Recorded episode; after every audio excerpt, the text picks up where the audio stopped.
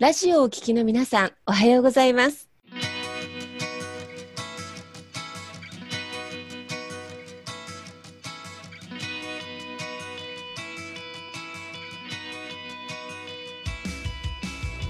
FM 那覇より毎週日曜日9時30分からお届けしております坂本典彦のラジオ経営塾が今日も始まりましたこの番組は20年間で1万人の起業家、経営者を指導してきた坂本典彦先生があなたの経営に役立つヒントや最新の情報をお届けする番組です。坂本典彦のラジオ経営塾。今日も最後までお楽しみください。今日も始まりました。坂本典彦のラジオ経営塾。パーソナリティは私、中田民子と根葉智美がご一緒させていただきます。えーでは、坂本先生、根葉さん、今日もどうぞよろしくお願いいたします。はい。よろしくお願いします。よろしくお願いします。えー、早速なんですが、坂本先生。うんあのー、たまにね、あの、今から起業を考えられている方とか、あと起業してしばらく経って人を採用していきたいとかって、もう経営度に乗っかられるね、あの起業家の方とかが、では経営者になるにはどうすればいいのかっていう、ね、ご質問、先生もよく受けられると思うんですけれども、今日この辺ですね、じっくりお聞かせいただこうと思います。経営者になるにはどうすればいいかということでよろしくお願いいたします。はい。ありがとうございます。そうですね。あの、経営者になるにはっていうところでですね、まあ、これから、ね、経営者、もうすでにやってる方もいれば、ね、独立されてね、個人事業とかされてる方もいらっしゃると思うし、まあ、あの、まだね、これからご自身で勉強してて将来経営者になっていきたいという方もね、いらっしゃると思います。で、そのためにね、あの、私がお伝えしたいのは、まあ、5つのね、才能を磨いてほしいなというふうに思っておりまして、とで、まあ、この5つのね、まあ、才能って何かというと、えっと、1つ目がですね、えー誰よりも、まあ、熱い志があること。うん。で、二つ目が、まあ、人に伝えられること。で、三つ目が、まあ、人の話をよく聞けること。で、四番目が、まあ、弱みをさらけ出して、弱みを伸ばすこと。で、五番目が、まあ、数字に強いことというね、まあ、この、えー、五つがあります。で、これをね、ちょっと今日、えーお話できたらな、というふうに思ってますんで、よろしくお願いいたします。お願いします。はい。で、えっと、で、まあ、これね、あの、まあ、お伝えしたいなと思ったのが、あの、結構、あの、まあ、先ほども言ったように、あの、えっと、まあ、経営者になりたいね。まあ、独立するとか、ね、うんえーで、まあ、個人事業でね、なったりとか、フリーランスになったりとかあるんですけど、うん経営者ってなると、またちょっとフェーズが変わるというか、んで、個人事業でやってて、そのまま経営者になるかというとなかなかならないんですよね。やっぱりその意識的にその経営者になるっていうね、えー、より事業を拡大させるとかっていうのを、えーやっていかないとなかなかその経営者になれないので、なんでまあそういうね、あの、方のためにね、今日ちょっとお話できたらなと思います。うんで、まあこれからね、例えばあと、えー会社をね、まあ事業承継されるというような方もいらっしゃるかなと思います。うんうんあのね、お父さんとかね、えーご家族がまあ会社をやってて、で、自分がね、あの社長になるっていう時ですね。で、この時にも、まあ、大事なポイントですね。あの、やっぱ社員と社長ってやっぱちょっと違ったりしますんで、うん経営者になるために大事なポイントというところでね、お話できたらなというふうに思ってます。はい。はい。で、えっと、で、まずちょっと一つ目なんですけれども、えっと、まあ、一つ目が、まあ、誰よりも熱い志があることというところなんですが、やっぱりですね、僕もいろんな経営者の方ね、これまで、まあね、20年ぐらいね、こういった企業家経営者のサポートしてますけれども、あの、お話聞いてると、やっぱりね、経営者の方ってね、その、志っていうか、熱い思いっていうのをね、みんな持ってるなって思います。うんで、特に、やっぱ創業者ですよね。創業社長っていうのはやっぱね、熱い思いはね、これもう全員持ってるなって僕はね、うん思いますね。あのーで、まあ、銀行の時もね、担当させていただいたやっぱ社長さんとかでも、でそういう創業で立ち上げた社長さんの話ってやっぱ面白いんですよね。うん。なんかすごいね、どういうね、あれで経営させたとか、あの、その、武勇伝じゃないけどね、昔のいろいろ大変なうんところとか、まあ、それこそ、まあ、倒産仕掛けたみたいな話も、やっぱりしょっちゅう聞きますし、でも、やっぱりその事業を、やっぱりね、やってる思いっていうか、この事業をね、ちゃんと継続していきたいとか、あと従業員のためとか、まあ、社会のためみたいなんていうのが、やっぱりみんなすごい思い持ってるなっていうところですね。で、で、これはね、やっぱり経営者と、やっぱり普通の社員さんとのやっぱり一番大きな違いかなと思ってて、で、やっぱり経営者さんは、あの、まあ、自分のね、まあ、会社のことをどんだけやっぱ熱く話せるかっていうのは、うんすごく大事で、で、で、経営者の熱量以上に社員さんが熱量を持つってあんまりないかなと思うんですよね。うんうん。だから、あの、そこをね、やっぱりすごく、あの、まあご自身がね、本当に何をやりたいのかっていう、だからやっぱり自分の仕事とか会社が、やっぱ本当大好きであるかどうかっていうのは、まあすごく大事かなっていうところですね。はい。で、あの、僕も以前ね、ちょっと別の経営塾に行かせてた時に、あの、まあちょっとそういう経営理念とかね、話そうっていうのがあったんですけど、あの、二人ね、やっぱり創業社長さん、まあ僕と年齢は同じぐらいだったんですけども、一つは博多ラーメンの会社を40店舗ぐらいやってる社長さんで、もう一人は通販か、健康食品の通販やってる社長さんだったんですけれども、やっぱね、理念の話はさ、二人ともめちゃくちゃ熱いんですよね。へータイプは違うんですよ。あの、その健康食品の社長さんは結構ね、もともと外資系のコンサル会社出身で、超ロジ、論理派なんですけども、論理派で、で、その博多ラーメンの会社の社長さんは、もともと土手屋さん上がりみたいな感じなんですけれども、まあ、人情派みたいな感じですけど、どっちもね、理念の話だったらめちゃくちゃ熱いんで、で、こういうのってなんかね、いわゆるその精神論みたいに片付けちゃう人もいるんですけど、そうじゃなくて、やっぱどれだけその会社、自社のことを好きか、これの商品を本当に広めたいと思ってるかっていうのはね、これはやっぱり経営者さんになっていく上では、まあ非常に大事なと思いますね。うん、はい。という感じなんですけど、いかがでしょうかというところで。なるほど。今、先生のね、この思い自体がすごく熱いなと思ったんですけど。で、先生もあの、創業者さんでいらっしゃるから。はい、でもなんかこの、確かにそうですよね。熱って、熱いところから冷たいところに伝わるから、ね、でもただやっぱ難しいのがこの熱い思いを言葉にしづらいっていう場合とかもあったりで、うん、なんかその辺とかっていかがですかね、社員に伝えていくために。そうですね。うん、なんで、やっぱりそこを伝えるっていうところがね、これも経営者の役割、役目だなと思って、うん、まあこれがまあ二つ目にね、あの言ってるその人に伝えられることっていうのをね、あの二つ目に挙げてるんですけれども、やっぱりその経営者は、あの、やっぱね、その、伝道師にならないといけないんですよね。うんうん、その理念とか自社の志の思いの、やっぱ経営者が発信していかないとですね、みんな覚えてないというか忘れていくんですよね。確かに。で、で、社員さんとかはどうしても日々の仕事忙しいじゃないですか。確かに。目の前のね、なんか今日の仕事とかお客さんから問い合わせるクレームだとか、で、いろんなものがやっぱあるんで、なんかそういう思いみたいなんでやっぱ忘れちゃうんですよね。うんで、それを、でも、そこってでも忘れちゃってると、瞬間だったらいいんですよ。それがやっぱ長く忘れてると、あれそもそもこの会社って何のためにこの仕事やってんの？みたいな感じのところになって、そこのモチベーション、パワーが落ちちゃうので、だから経営者はやっぱりそこを常に言い続ける。理念とか思い。言い続ける。うん、そうですよね。これはもうすごい大事ですね。で、これもう本当に、もう飽きても言い続けるっていうのが大事で、うん。確かに確かに。あの、その熱い志っていわゆる企業理念って言われるね、部分だと思うんですけど、やっぱりその理念を伝えて共有できてないとなかなか難しいですよね、この組織の動きっていうか。そうなんです。で、チーム作れるかどうかって、やっぱ共通認識どんだけ持ってってるかなんですね。やっぱみんなでこう同じこの方向向かうぞっていうのを、うんうん、えー、その共通認識がないと、やっぱだんだんバラバラになってくるんですよね。で、チームって人が何人いてもバラバラだと結局成果が出ないって形になっちゃうので、ね、これはもうね、プロスポーツとかでもそうなんですけど、ね、多分優勝するとかね、なんかね、甲子園出るぞとか、なんかそんな、そういうやっぱ共通目標があるんで、みんな共通のところにね、頑張っていける。で、これは会社とか事業でも一緒なので、で、会社とかの場合は、これが、あの、ある意味終わりがないので、あの、スポーツとかだとね、なんか、えー、このね、冬の大会に向けてとか、ね、最後の大会に向けて、ね、半年間とか1年とかで区切りがあるんですよ。まだいいんですけど、そこがないので、あの、ずっと続いていくので、なんかそこの、まあ、モチベーションというか、まあ、なんでまあ、その人のね、人生観とかとちゃんとマッチしてるかどうか大事なんですけど、経営者は常に言い続けるっていうのは、これは本当に大事なところだなと思いますね。うん、こう、胸に秘めてるだけではなくて、アウトプットとしてきちんと伝えられるっていう、努力やっぱ必要なんですね。めちゃくちゃ大事です。で、あの、言わなくてもわかるだろうはわからないので。あ、言わなくてもわかるだろう。多いかもしれない。ね、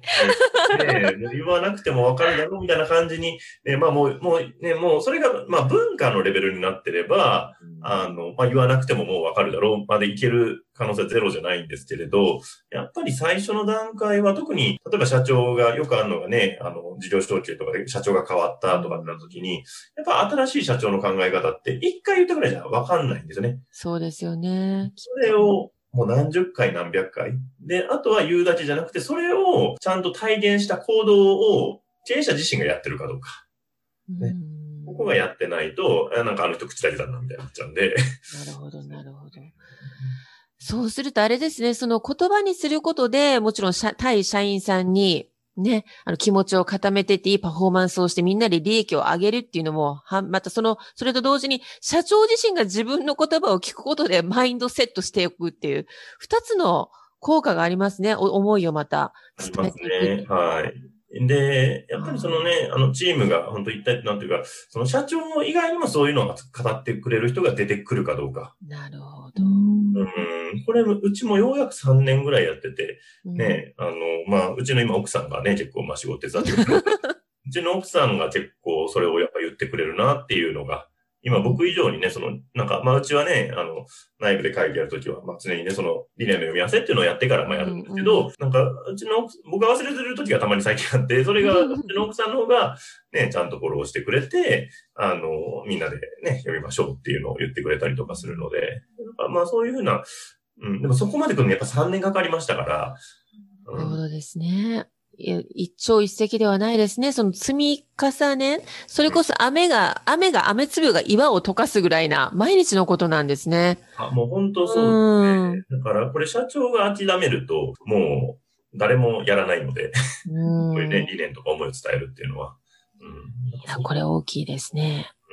あともう一個大事だなと思う。やっぱその会社の歴史をちゃんと伝えるっていうのもすごい大事だなと思いますね。社歴ですね。社歴ですね。うん要は、特に社歴長く長長くなればなるほど、その新しく入った人って、なんかもう、この会社って、もう大昔から存在してるみたいな、なんか自然に存在してるもんみたいな なるほど。思っちゃうんですけど、そんなわけなくて、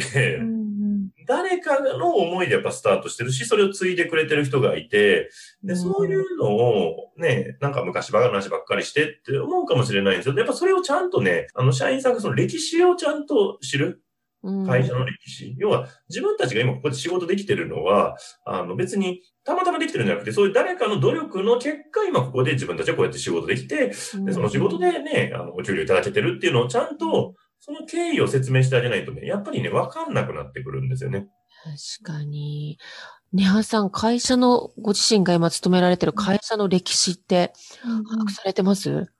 一応、なんかその会社の歴史みたいなのが冊子になって、うちの会社置いてあるんですね。おうおうで、まあ、自主的に読むみたいなことで、私はなんか、あこれってこういう風に出来上がってきたんだっていうのは知ったんですけど、確かになんかそれを人から聞いたっていう記憶はないなって今思いました。うーん。そうやって目に見えるものがね、残されているってことは素晴らしい会社さんだな、なんてね、思いますけど。確かに。特に創業者、ね、一代目の社長の時は、苦労とともにね、あの、いろいろなストーリーとともに、その、あの、し会社の歴史があるので、やっぱりそこからきっと社員として学べるものもきっと多いはずですよね。そうなんですよね。うん知っていくと、なんかより会社にね、愛着も出てくるでしょうし、うんで、でそれのでやっぱ伝えていかないと、だんだんだんだんね、それこそみんな目の前の仕事がやっぱり忙しいですから、そっちにうんされてくるので、わかりました。でもさらに伝えるだけではなくて、あの先生おっしゃったように三つ目、人の話をよく聞くことっていうね、また話すとは両極端の聞くことってパーツも入ってますけど、これはまたどうしてですか、そうですね。もう本当経営者の仕事はね、まあそのね、さっきのね、伝えるのももちろん大事なんですけど、うんやっぱり話聞くっていうのが、やっぱ経営者の大きな仕事かなっていうふうに思います。で、やっぱ話、皆さんのね、社員さんとかお客様のこの意見を聞けない人っていうのは、結局、やっぱ事業としては伸びないし、行き詰まってくるなと。うんで、どれだけ自分の周りに、えーいろんな意見を言ってくれる人を揃えられるかが、やっぱ経営者のこれとしても腕かなと思うんですよね。うんで、で経営者になってやっぱ一番上になっちゃうと、どうしても周りの人って意見言ってくれなくなってくるんですよね。うん。ね、経営者になって怒られることも少ないですし、そう、だから、そういう周りにその率直な意見をいかに言ってくれる人を揃えられるか、ううんん、ですし、あと経営者自身がちゃんと聞きに行くっていうスタンス。うん。うん。あの、現場のお客さんの声とか、えー、ね、社員さんのね、現場の声を、やっぱり聞きに行く？で、これは松下幸之さんは周知を集めるって言ってますけど、まあ、周知っていうのが、まあ、その周りの人のね、なんか、あの、知識とかを集めていくっていう常に言ってますけど、で、経営者はやっぱそういう、あの、話を聞いていく。で、一番やっぱね、ダメなのが、やっぱその社長室にこもってね、あの、ね、何人かの部下とだけやり取りしてね、うん。やってるってやってると、やっぱり会社は、あの、うまくいかなくなってくるのかなっていうのは、思うとこなので、やっぱりその現場の意見ね、もう困った、悩んだらまあ現場にとにかくお客さんから意見を聞聞いてて、何が必要とされてるのか、ね、これを聞いていきますし、部下の人からも一人一人で部下のね、幹部だけじゃなくて、そういうね、えー末端の方のね、ご意見とかも、なんか吸い上げていって、そこにいろんなヒントが隠されてるので、やっぱそこを集めていくって、これはもうめちゃくちゃ大事だなっていうふうに思いますよね。確かにそうですね。社長、まあ、経営者として少し長くなると、まあ、社員さんが動いてくれるようになるので、任せっぱなしで意外と現場の声を聞けてなくって、まず距離感できてくるケースっていうのもね、大いにあると思うんですよね。でも、それに対して実際、あの、現場に実際降りたり、社員さんのお声聞いてる、あの、社長さんってこうなんでしょう、情報の、あの、また更新が早いっていうか、確かにおっしゃる通りだなって今何人か頭に浮かびました。ですね。はい。でで、やっぱ現場から離れちゃうと経営の意思決定ってやっぱ間違えちゃうのかなって僕はやっぱ思うので、やっぱり答えはやっぱ現場にあるので、で、僕、以前、まあちょっとテレビで見たときに、あのユニクロの柳井さんがね、あのええ出てたんですけれど、あの、柳井さんが、あのね、新店舗のオープン時のそのチラシ、チラシをチェックしてたんですよ。おー。で、あ、すごいなと思って、うんそうか、あんだけのね、2兆円ぐらいの会社の社長になって、まだチラシチェックするんだと思って。そうですよね。そうあの、まあ、旗艦店っていうのもあったんで、まあ、ええ日韓の旗艦店のオープンかなんかだったんですけど、でもチラシチェックして、まあ、これもっと目立つようにしようとかね、この価格をもっと大きくしようとかなんかそういうのを出してたんですけれども、ああ、だからやっぱりその現場のところってすごい大事だなと思って、で、それの積み重ねが、まあ、あれだけの大きな事業になってくるっていう形なので、うん、経営者はやっぱそういう、まあ、部下の意見もそうだし、市場の意見ね、お客様の意見も、とにかくこれを聞けるかどうか。で、それをもとに意思決定できるかどうかが、やっぱ一番、まあ本当大事だなっていうのは、もう思いますね。はい。伝えることと、さらに聞くことっていうことで、マルチじゃないといけないですね。気持ち的にもね。そうですね。両方をやっぱりやっていくのが経営者の仕事かなっていうのは思いますね。いやーだからやっぱり尊い仕事なんですね。経営ってお仕事は。ねうんね、この辺は昔分かってなかったですからね。なんか本当に。なんかそこ、今、あでも先生今ね、4つ目の項目にね、あの、はい当てはまりました。ちょうど今の先生のね、僕の、なんか失敗がありましたみたいな。あ4つ目が確か先生、弱みをさらけ出し、強みを伸ばすことっていうね。そうですね。はい。ここもすごい大事で。で、経営者っていうと、どうしても、なんか強くないといけないってどうしても思いがちなんですよね。で、うんまあもちろんそういう時期も大事です。あの、ちゃんとしっかり生きてるっていうのもあるんですけれども、ただ、あの、自分一人で全部できるっていうふうにやってると、誰も頼ってくれないとか、手伝ってくれなくなってくるんですね。で、うんで僕本当に強い経営者っていうのは自分の弱みをさらって出せる人だなと思ってて、で、自分はここ、これはやりたいけども、ここはできない。でここまでできるけど、これはできないんで、これを手伝ってほしいっていうのをちゃんと、えー人に伝えられるかっていううんうん。で、これがすごく大事かなと思ってて、で、そうしてないとですね、何でもできますよってやってると、あの、あ、じゃああの社長に任せとけば勝手にやってくれるから別に自分たち頑張らなくていいやって。ああ、なるほど、なるほど。うん。それはやっぱり、経営者としてはやっぱり、なんかしんどいのかなというふうに思うので、あの、できないことをちゃんと部下とか、社員さんにも理解してもらって、で、その上でね、どうやっていくのかっていうこと。で、これは自分自身もそうなんですけど、ここが自分で、自分の弱みさらけ出して強みに集中できると、あの、部下の人のその弱みとか強みっていうのを見極める癖がついてくるんですね。うん。で、部下の人も、一律人間なんでロボットじゃないので、うんあの、やっぱり得意、得て増えてがあるんで、それを見極めて、やっぱその適材適所。本当にその強いところとか得意なところで、その人がやりたいと思うところに、やっぱ配置してあげることっていうのが、これがやっぱり経営者の仕事だなっていうのはすごく思いますよね。うん、確かにそうかもしれないですね。でも今ね、ハンさん今お話をお伺いしてね、私ちょっと思ったんですけど、社長が全部やっちゃって、判断、判断とか裁量権与えられないように、ちょっとお願いこれって頼られて、あの、責任任せるね、なんて自由度がある仕事の方が、ね、きっとパフォーマンス違うんじゃないかな、社員さんもって思ったりしたんですけど、いかがですかね？いや、本当そう思います。しかもなんかそう任せてくれるってことは、自分がそれをできる能力があるっていうふうに見てくれてるんだなっていうふうに、あの、スタッフ側でも思うので、適当に仕事を投げてるんじゃなくて、あなただから頼んでるんだよっていうのがちゃんと伝わってくる。から、お互いに仕事やりやすい環境なんだろうなって思いました。確かに。で思いをね、思いがつながって、でしかも、ここはできないからお願いね、なんて言われると、がぜん頑張れそうな気がしますよね、働く側としてもね。まあ本当ね、経営者は、あの、弱みをちゃんとね、あの、見せていくっていうのはね、これすごくさらに出してね、あの、裸になって、あの、ね、あの、皆さんに手伝ってもらうっていうのはすごく大事だなっていうふうに思いますよね。でも先生、弱みをね、さらけ出すって一つの勇気ですよね、きっと。あすごい勇気いると思います。ですよね。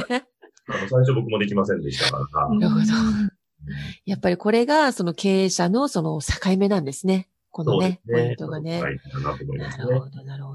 さらにね、やっぱり5つ目、確かにと思うんですが、経営って数字ですよね。そうですね。はい、数字に強いことということで。はいで、ここは数字はやっぱりちゃんと読めないと経営者としては体制しにくいかなっていうのはすごく思います。はい。で、特に個人事業の方とかで、やっぱりね、その財務とかその数字が読めないっていう方は結構多いなっていうのも、最近いろんな方指導してるとなんですけど、で、自分の経営状態の数字が、数字、その、貸借とか、ね、えっ、ー、と、損益とか、まあそういうのがちゃんと、えー、分かってるか分かってないかで、あの、これ、まあ、あの、車のスピードメーターと一緒なので、今どれぐらいのスピードで走ってるのか、それとも遅れてるのかが分からないので、うん、あの、やっぱ経営っていうのではできないかなというところですね。なんで数字のところがちゃんと読めるかどうかっていうところ、うん、これ、で、で、数字がちゃんと把握できてないと、改善もしていかないんですよね。レコーディングダイエットってあるじゃない？うんうん、ありますね。記録していってね、あの、食べたものを記録していって痩せる。ね、あの、書いてるだけで痩せるっていう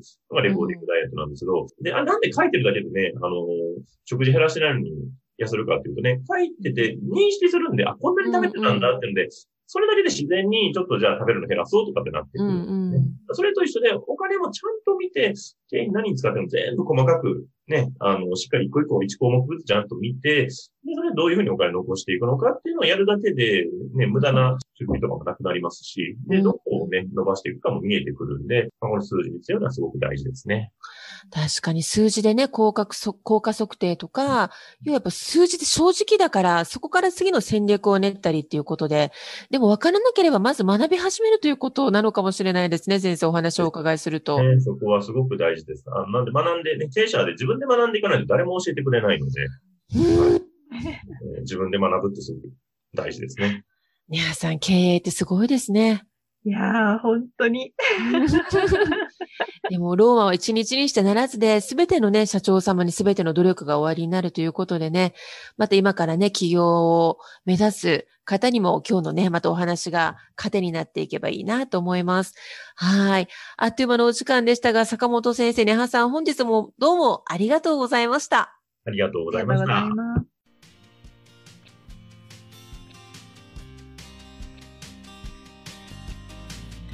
この番組では企業や経営についてのご質問を募集しております。こんなことで悩んでいます。こんな場合はどうしたらいいの？などなどご質問がありましたらぜひ番組宛に送ってくださいね。